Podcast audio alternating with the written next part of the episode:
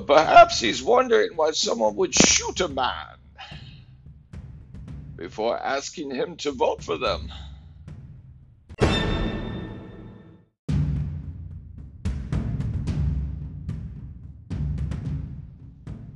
Let me tell you the truth about Antifa. From the words of former FBI Director James Comey, a black man invented BLM, not John Brennan.